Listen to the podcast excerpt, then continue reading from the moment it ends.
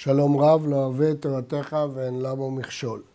משנה תורה, ספר זמנים, הלכות שבת, פרק חמישה עשר. אנחנו ממשיכים לעסוק בהלכות הוצאה. עומד אדם ברשות הרבים ומטלטל ברשות היחיד כולה. הכוונה היא שאין לנו חשש שהוא יכניס מרשות היחיד לרשות הרבים. ועומד ברשות היחיד ומטלטל ברשות הרבים. אבל כאן יש חשש שהוא יוציא ארבע אמות ברשות הרבים, ובלבד שלא יוציא חוץ לארבע אמות. ואם הוציא, פטור, מפני שהוא ברשות אחרת. שואלים המפרשים, הראב"ד והמגיד משנה, הרי הוא עקר מתחילת ארבע ברשות הרבים, והניח בסוף ארבע ברשות הרבים, ואם כן, מה אכפת לי שהוא ברשות אחרת? מדוע הוא פטור? אלא אם כן נפרש, שהיות שבדרך זה עבר דרך ידו שנמצאת ברשות אחרת והיא נחשבת כמקום פיתור, אבל גם זה לא פירוש, כי ישנה גמרא מפורשת שהמעביר ארבע אמות דרך עליו חייב.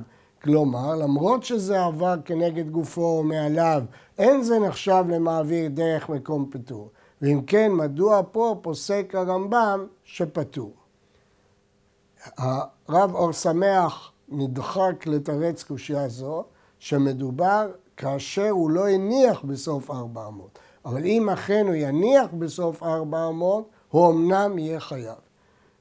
ישנם תירוצים אחרים לקושיה זו. וכן, עומד אדם ברשות היחיד ופותח ברשות הרבים.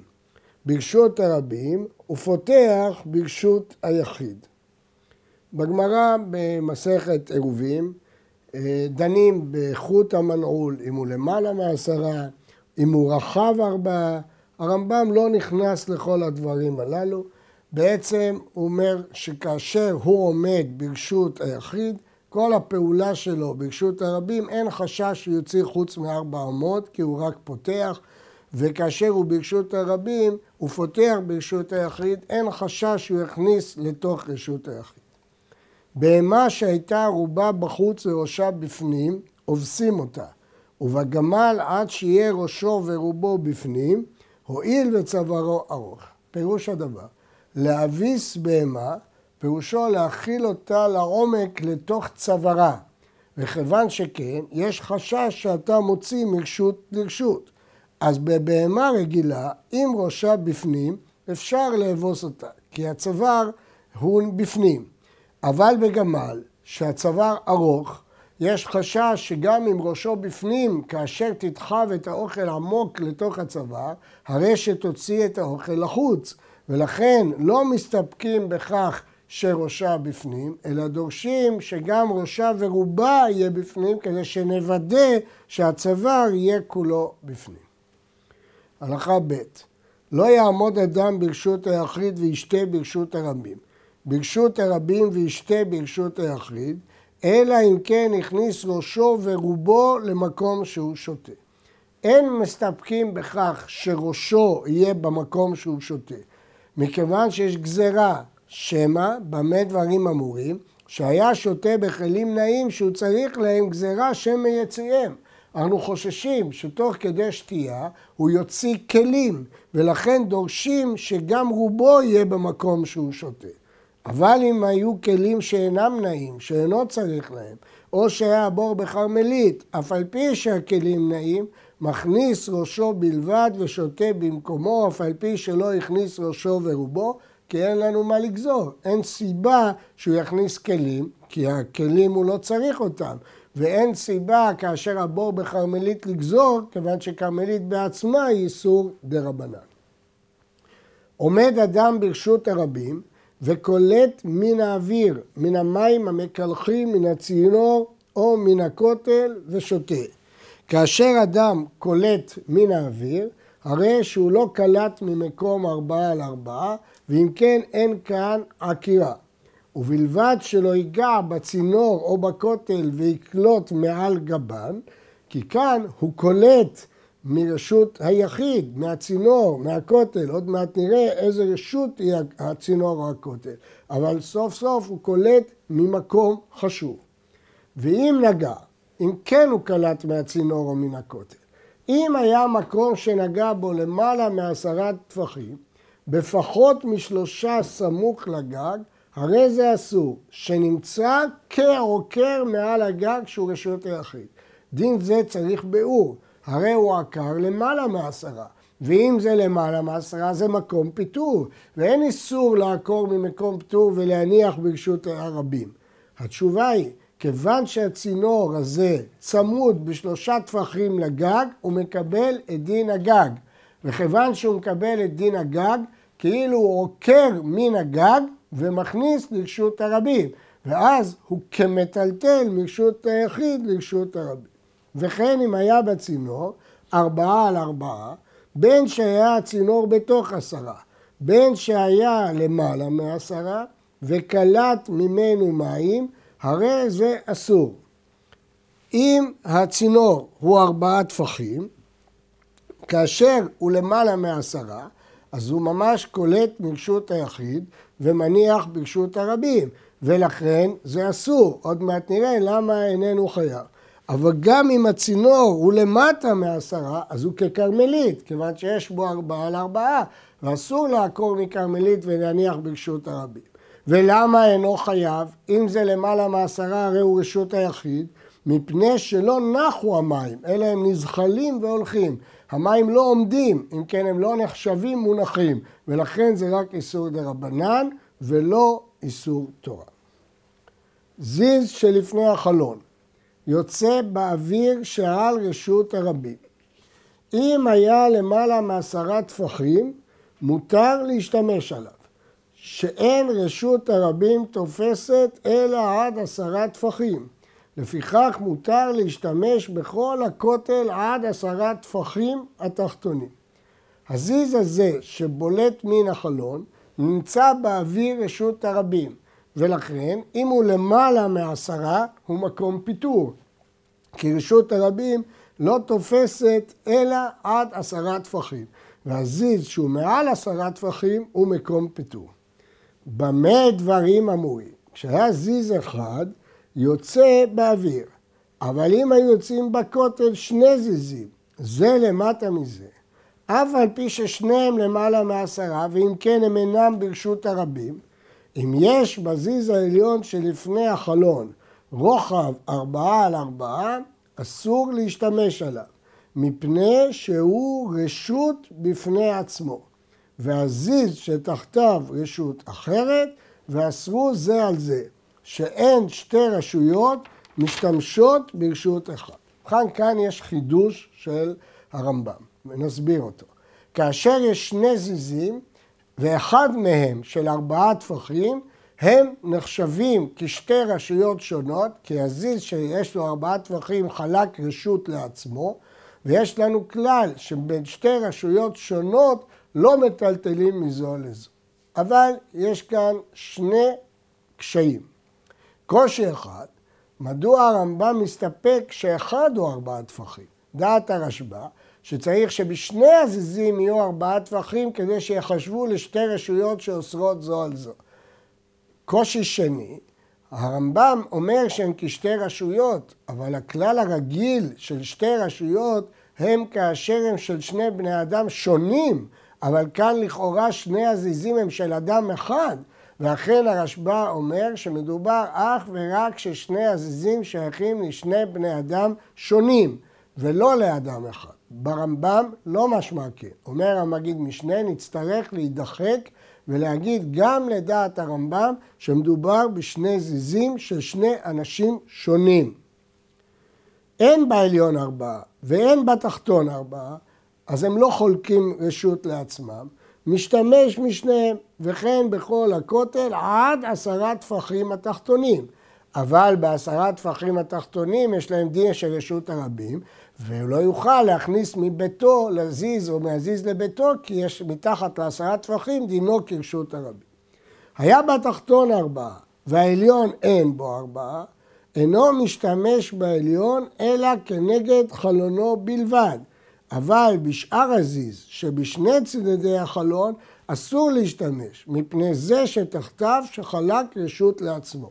כיוון שהתחתון יש לו ארבעה טפחים, הוא חלק רשות לעצמו, ואז הוא אוסר את הזיז שעליו. אבל אין לו כוח לאסור את כל הזיז שעליו, כי החלק שכנגד החלון, רואים אותו כטפל לחלון, ובו מותר להשתמש. אבל בצדדים שאינם כנגד החלון, אסור להשתמש.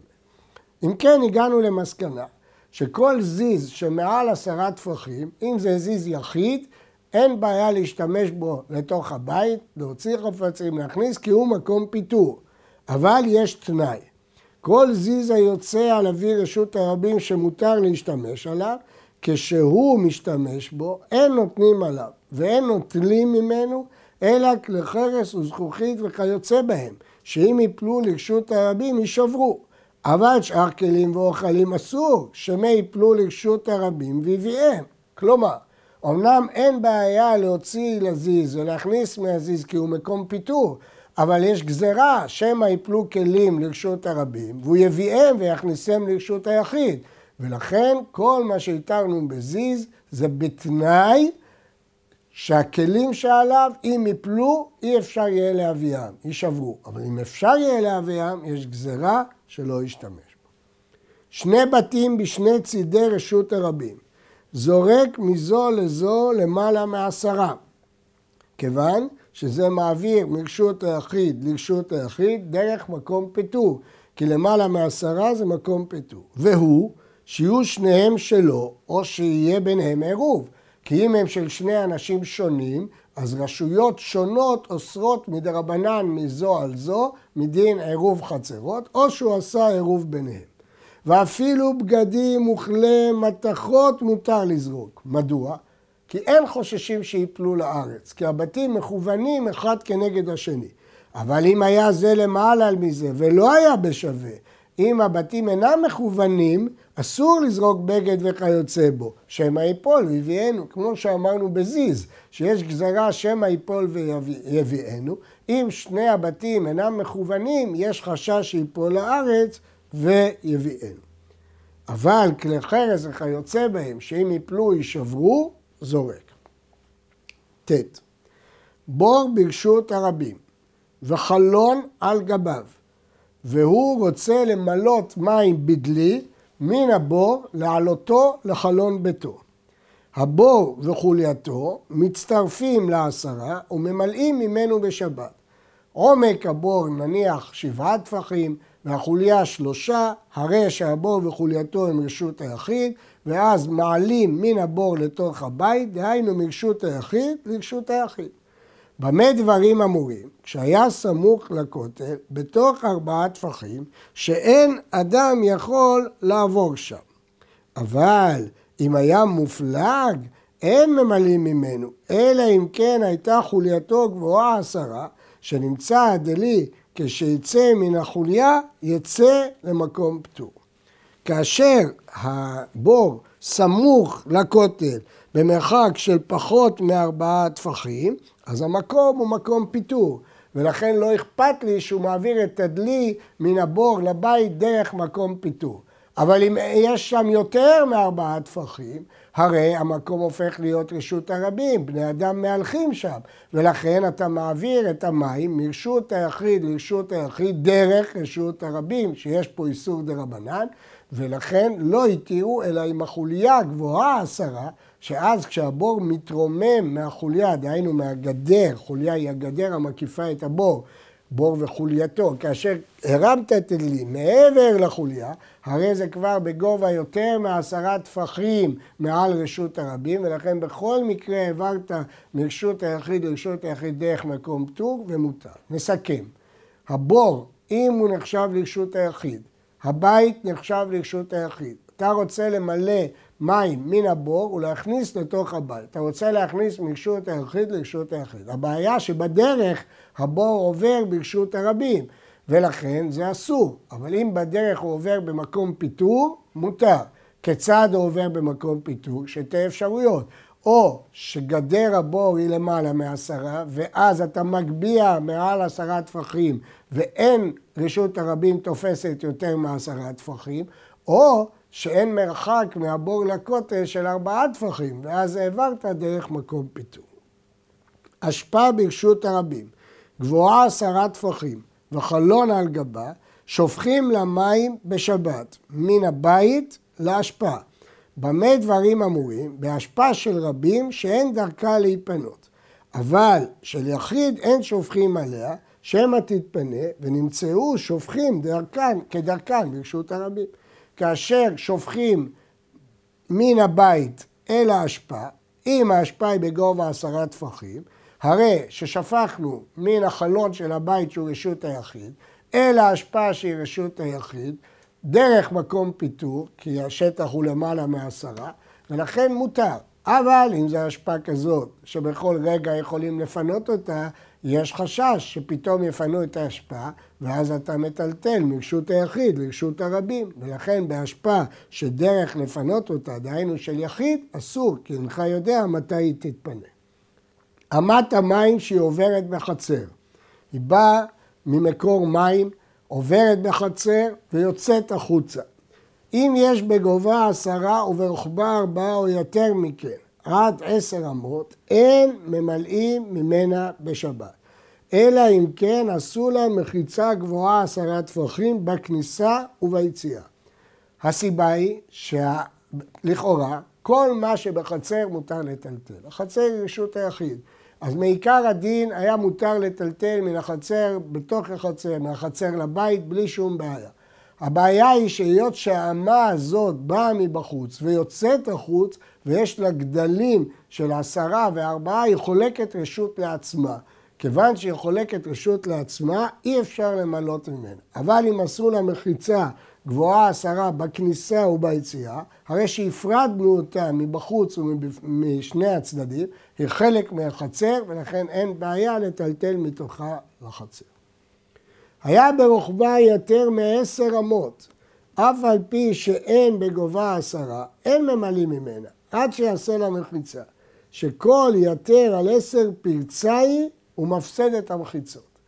אם אמת המים כל כך רחבה כעשר אמות, הרי שהיא הורסת את המחיצה של החצר, כי פרצה של עשר אמות היא פרצה גדולה, שהיא לא נחשבת פתח, ולכן כיוון שהמים זורמים ברוחב עשר אמות, הם מבטלים את מחיצות החצר. אז לכן אסור לטלטל ממנה. ואם נשאל, אז אם כן כל החצר אסור כבר לטלטל בה. ומהו לטלטל בכל החצר? אם נשאר מצד הפרצה פס מכאן ופס מכאן בכל שהוא, או פס רוחב ארבעה טפחים מרוח אחת, מותר לטלטל בכל החצר. ואין אסור למלות מנעמה בלבד. אבל אם לא נשאר פס כלל, אסור לטלטל בכל החצר, שהרי נפרצה חצר לים, שהוא ככרמלית. אם עדיין נשאר לנו רוחב של פס מכל צד, הרי שהחצר מובדלת מהים. אבל, או אם נשאר בצד אחד ארבעה טפחים, אבל אם לא נשארו הפסים האלה, הרי החצר נפרצה על הים, נפרצה לכרמלית, ואסור לטלטל בכל החצר, לא רק מאמת המים. ואיך מעמידים את המחיצה במים? כיצד מעמידים מחיצה בכניסה וביציאה? הרי המים צריכים לזרום, אי אפשר שהמחיצה תעכב את המים. אם הייתה למעלה מן המים, אם בנו את המחיצה בגובה עשרה טפחים למעלה מן המים, צריך שיהיה טפח מן המחיצה יורד בתוך המים, כדי שנראה כאילו היא יורדת עד הארץ. ואם הייתה המחיצה כולה בתוך המים, כלומר כל העשרה טפחים הם בתוך המים, צריך שיהיה טפח ממנה יוצא למעלה מן המים. מדוע כל זה?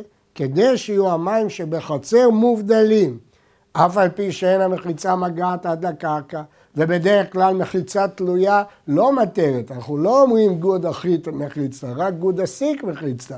והרי מחיצה לא מגיעה עד קרקעית הנהר. הואיל ויש בה עשרה טפחים, הרי זו מותרת. מדוע? לא התירו מחיצה תלויה, אלא במים בלבד. זה דין כולה מיוחדת במים, שאם יש מחיצה עשרה טפחים, שלפחות טפח ממנה בתוך המים, אף על פי שהיא לא מגעת לקרקעית, רואים אותה כאילו יורדת עד הקרקעית. איך חכמים יתירו איסור תורה? הואיל שטלטול המים מדבריהם, והקלו במחיצה שאינה אלא כדי לעשות היכר. יש לזכור שהים הוא כרמלית, ולכן כל הטלטול מן הים ואפילו מאמת המים, שזה רק מפני שחלקה רשות לעצמה, כל האיסורים האלה הם מדרבנן, מדאורייתא כל מה שבתוך החצר שייך לחצר, לכן כל האיסור דרבנן, אז הקלו במחיצה תלויה, למרות שהיא לא מגיעה לקרקעית, אבל יש דרישה שלפחות תהיה טפח אחד בתוך המים. אמת המים העוברת בין החצרות, וחלונות פתוחות אליה, מהחצר, החלונות פתוחים אל אמת המים. אם אין בה כשיעור, משלשלים דלים מן החלונות וממלאים ממנה בשבת. במה דברים אמורים? בשאינה מופלגת מן הכותל שלושה טפחים. אבל אם הייתה מופלגת מן הכותל שלושה טפחים, אין ממלאים ממנה. אלא אם כן היו פסים יוצאים מן הכתלים מכאן ומכאן, שנמצאת האמה כאילו היא עוברת בתוך החצר. אם כן, אנחנו מדברים פה על אמת המים שהיא עוברת בין החצרות. אני מזכיר שוב שהטלטול מאמת המים אל הבתים היא מדרבנן, איסור דרבנן. אם אנחנו רואים אותה שהיא מופלגת מן הכותל שלושה טפחים, הרי היא כאילו רשות לעצמה, ואי אפשר למלות ממנה, אלא אם כן פסים יוצאים מן הכתלים אל האמה, שנראה כאילו האמה היא בתוך החצר. אבל אם היא לא מופלגת שלושה טפחים, אלא היא צמודה לכתלים, אין איסור למלות מן המים אה, לבתים. הרעב"ד חולק ואומר שצריך ארבעה אה, טפחים, הדין הוא ארבעה טפחים, וזה תלוי בסוגיית הגמרא, כפי שהרעב"ד מעריך שם. סוצרה, שהיא למעלה מן הים, וחלון בתוכה על גבי המים. ישנו חלל בתוך הגזוסטרה, שהיא למעלה מן המים, והוא רוצה לשלשל דלי לתוך המים ולמלות. אין ממלאים ממנה בשבת, אלא אם כן עשו מחיצה גבוהה עשרה טפחים על גבי המים, כנגד החלון שבקצוצרה, או שתהיה המחיצה יורדת מן הקצוצרה כנגד המים, רואים אותה כאילו ירדה ונגרה עד המים. וכשם שממלאים מזו שעשו לה מחיצה, כך שופכים ממנה על הים, שהרי על הכרמלית הן שופכים. הדגשנו כמה פעמים שאיסור הטלטול מן הים לבית ומן הבית לים הוא מדרבנן, כי הים הוא ככרמלית. אבל סוף סוף אסור לטלטל מרשות היחיד לכרמלית, ולכן כיוון שיש צורך לשפוך מים או למלות מים, הקלו חכמים במחיצה תלויה. מה פירוש מחיצה תלויה? מחיצה גבוהה עשרה טפחים על גבי המים כנגד החלון, או שתהיה יורדת מן הקצוצרה כנגד המים, ואז רואים כאילו ירדה ונגעה במים, כי יש כולה דרבנן שמקלים במחיצה תלויה במים.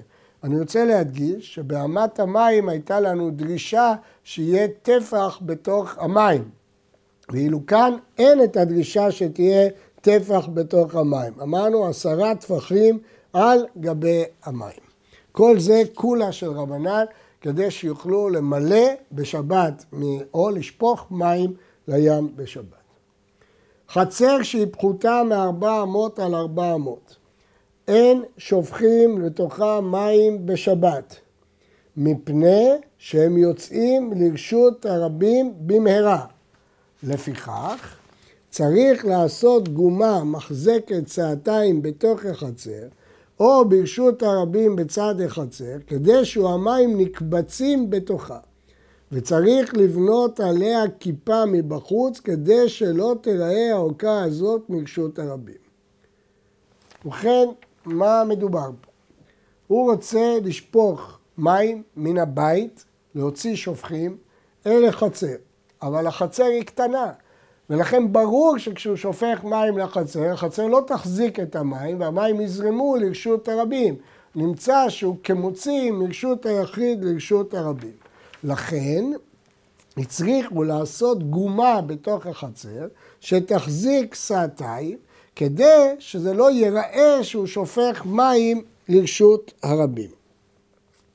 ההיתר הזה מותנה בתנאי שהוא יבנה עליה כיפה מבחוץ, כדי שלא תראה האורכה הזאת מרשות הרבים. אם כן, הדין הוא שכאשר יש אורכה גומה שמחזק את צעתיים, שהוא תשמיש אדם ביום בערך, אנחנו מניחים שהמים האלה ירדו כולם לגומה. אם הוא לא עשה את הגומה הזאת בתוך החצר, אלא סמוך לחצר ברשות הרבים, צריך לעשות על הגומה כיפה, כדי שתהיה מובדלת מרשות הרבים. הרמב"ם ממשיך. החצר והקסדרה מצטרפים לארבע אמות. הקסדרה היא רחבה מקורה, חצר היא איננה מקורה. כמה יהיה המקום שמחזיק סעתיים? הרמב"ם רוצה לסייע לנו. איזה גודל של אורכה נעשה כדי שהיא תחזיק סעתיים? חצי אמה על חצי אמה ברום שלושת חומשי אמה. ארבעים סאה נפח, כן? הם יהיו חצי אמה על חצי אמה ברום שלושה חומשי אמה. שלוש חמישיות כפול חצי כפול חצי זה שלוש חלקי עשרים, שזה הנפח של סעתיים. הייתה אורכה פחותה מסעתיים, אם האורכה הזאת איננה מחזקת סעתיים, אז אי אפשר לשים לה סעתיים, כי הוא שופך לרשות הרבים, אלא נותן לה, שופכים לה מילואה כמה שהיא מחזקת. הייתה מחזקת סעתיים, אבל אם האורכה יש לה גודל של סעתיים, אין מגבלה. שופכים לה אפילו שישים סאה של מים, אבל פי שהמים יתגברו ויפוצו מעל הגומה לחוץ. כלומר, כאשר זה פחות מהשיעור שקבעו חכמים, אתה יכול לשפוך מים רק בגודל הגומה, עד שהיא תתמלא, ולא יותר. אבל כאשר עשית את השיעור שקבעו חכמים, אין איסור לשפוך כמה שאתה רוצה, אפילו שידוע שחלק מהמים יזרמו החוצה. אם עשית מה שחכמים דרשו, יש לזכור שלא שופכים מרשות היחיד לרשות הרבים, אלא לחצר, והמים מעצמם פורצים החוצה, זה רק איסור מדברי חכמים. ולכן כאשר עשית את השיעור שסביר ששימוש של אדם ביום הוא סעתיים, אפילו שבמקרה שפכת יותר מים, אין איסור בדבר. מוסיף הרמב"ם. במה דברים אמורים בימות הגשמים שהחצרות מתקלקלות וסתם צינורות מקלחים, ולא יבואו הרועים לומר שזה משתמש והמים יוצאים מכוחו לרשות הרבים. בימות הגשמים כל החצרות מלאות מים מהגשם, מהשופכים, ואדם לא יודע אם המים שפה הם מגשם או משופכים, מותר. אבל בימות החמה, אם הייתה מחזיקת סעתיים, אין שופכים לה אלא סעתיים. מדוע? כי כולם יבינו שאתה שפכת יותר, ולכן גזרו חכמים. הייתה פחותה מסעתיים, אין שופכים לכל עיקר, כי כולם יבינו שאתה בעצם שופך מים מרשות היחיד לרשות הרבים. ביב, צינור ביוב, ששופכים לו מים בתוך הבית, והם נזחלים והולכים תחת הקרקע, ויוצאים לרשות הרבים, כמו צינורות ביוב שלנו, שאדם שופך מים בתוך הבית, המים יורדים בצינור, הצינור יוצא לרשות הרבים, והמים פורצים לרשות הרבים. וכן צינור ששופכים על פי מים ונזחלים על הכותל ויורדים לרשות הרבים. אפילו היה אורך הכותל או אורך הדרך שתחת הארץ מאה אמה, אסור לשפוך על פי הביב או על פי הצינור, מפני שהמים יוצאים מכוחו לרשות הרבים. למרות שאתה שפכת לצינור, אבל בעצם אתה יודע שהמים יוצאים לרשות הרבים, אם כן שפכת מרשות היחיד לרשות הרבים, ולא משנה מהו אורך הצינור, אם כן מה הפתרון, אלא שופך חוץ לביב והם יורדים לביב. במה דברים אומרים בימות החמה, כל האיסור הזה בימות החמה. אבל בימות הגשמים שכל הרחובות מלאים מים, שופך ושונה ואינו נמנע, שסתם צינורות מקלחים מהם, ואדם רוצה שיבלעו המים במקומם. היה שופך על פי הביב, והמים יוצאים לכרמלית, הרי זה מותר אפילו בימות החמה שלא גזרו על כוחו בכרמלית. לפיכך מותר לשפוך על כותלי הספינה, והם יורדים לים. נסביר.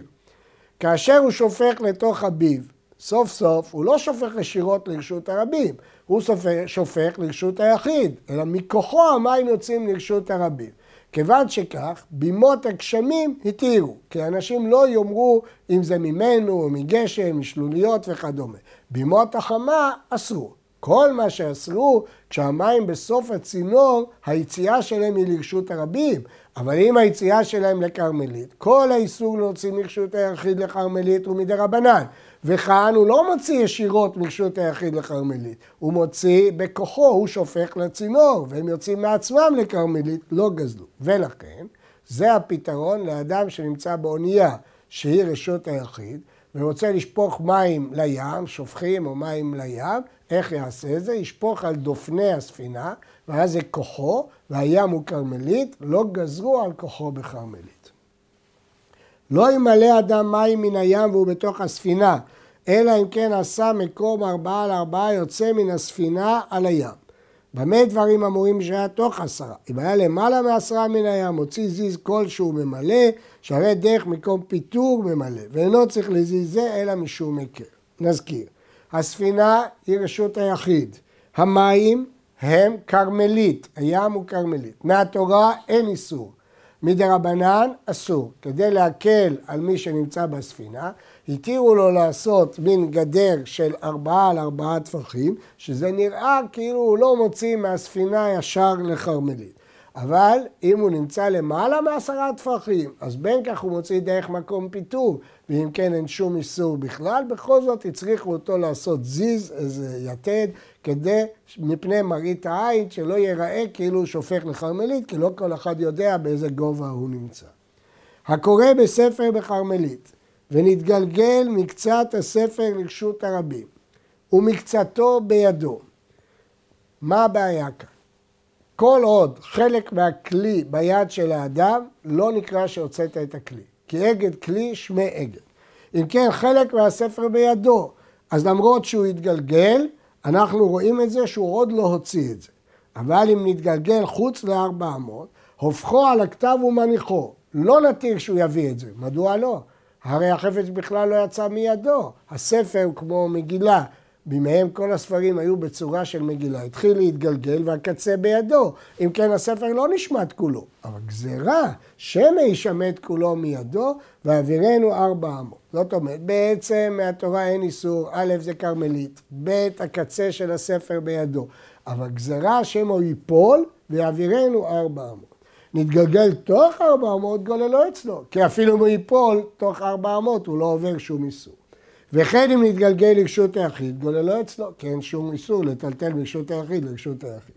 היה קורא ברשות היחיד להתגלגל לרשות הרבים, לא לכרמלית, אם נח בה, הופכו על הכתב. אסור בכלל לגלול אותו, כיוון שחלילה אם הוא ישמט, הוא יעבור על איסור תורה מרשות הרבים לרשות היחיד. אז למה הופכו? מדין כבוד הספר, שלא יישאר גלוי.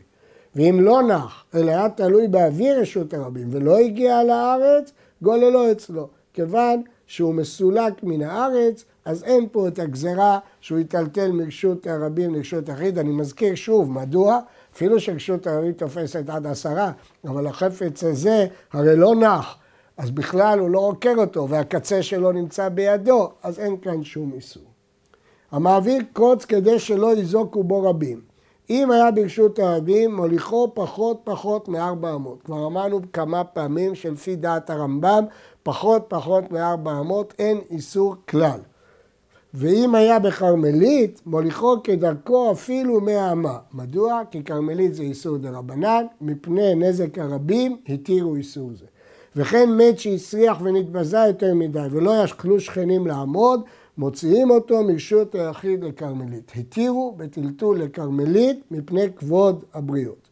היורה לרחוץ בים, כשהוא עולה מנגב עצמו, שמא יעביר מים שעליו ארבע אמות בכרמלית. ונקרא שהוא מוציא את המים. רואים שגם מים כשהם על הגוף, אדם נקרא מטלטל אותם ארבע אמות, ולכן צריך לנגב יפה כדי שלא יטלטל ארבע אמות ברשות הרבים.